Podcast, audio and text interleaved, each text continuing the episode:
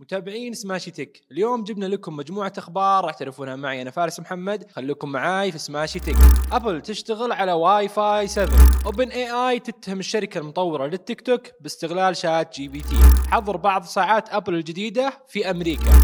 أبل تخطط أنها تستخدم واي فاي سبعة مع جوالاتها ايفون سبعة عشر في عام ألفين وخمسة وعشرين، والشيء هذا احتمال يسبب توتر كبير في علاقة أبل مع شركة برودكوم اللي قاعدة تزود أبل حاليا بشرايح الواي فاي والبلوتوث. من المقرر أن تسمح تقنية واي فاي سبعة إرسال البيانات على أكثر من تردد اثنين فاصلة خمسة و5 و6 جيجا هرتز في نفس الوقت، طبعا في حال تم استخدام راوتر مناسب مع إمكانيات الآيفون. بالإضافة إلى الشرايح، أبل تخطط أنها تعتمد على استراتيجية جديدة، وهي أنها تبدأ في تصنيع قطعها الداخلية بشكل أكبر عشان تقلل الاعتماد على الموردين مع مرور الوقت.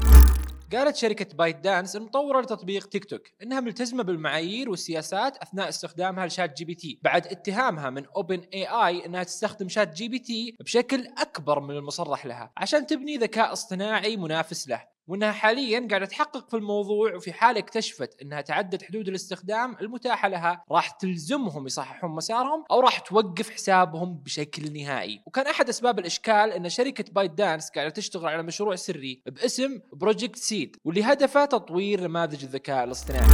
رفعت شركة ماسيمو دعوى قضائية على شركة أبل بسبب التقنية اللي تستشعر قياس نسبة الأكسجين في الدم، واللي قدمتها لنا أبل على ساعاتها ابتداء من أبل واتش سيريس إكس وإلى سيريس تسعة، لأن حظر البيع شمل ساعاتهم الأخيرة اللي هي أبل واتش سيريس تسعة وأبل واتش ألترا اثنين في الأسواق الأمريكية، واكتفى بالإصدارات اللي ذكرناها فقط. وأكدت لنا أبل أنها قاعدة تشتغل على حل كل الإجراءات القانونية الممكنة عشان تقدر ترجع تبيع ساعاتها من جديد في السوق الأمريكي، مع العمل على جميع الحلول التقنية الممكنة عشان تحقق نفس الهدف اللي ذكرناه. وفعليا مهندسين أبل في الوقت الحالي شغالين أنهم يطورون طرق جديدة لقياس الأكسجين في الدم. ومن جانب آخر، صرح البيت الأبيض عن متابعة الأوضاع اللي تتعلق بالحكم القضائي اللي أصدرتها لجنة التجارة الدولية الأمريكية بخصوص حظر بيع ساعات أبل الجديدة. وصرحت ماسيمو عن أنها مستعدة للتفاوض مع أبل، ولكن أبل لم تبدي أي تعاون في السابق ولا في الوقت الحالي. وحسب رأي الرئيس التنفيذي لماسيمو، أن أبل تعمدت سرقة شركته وكانت تغري موظفين برواتب فلكية عشان تستدرجهم لأبل.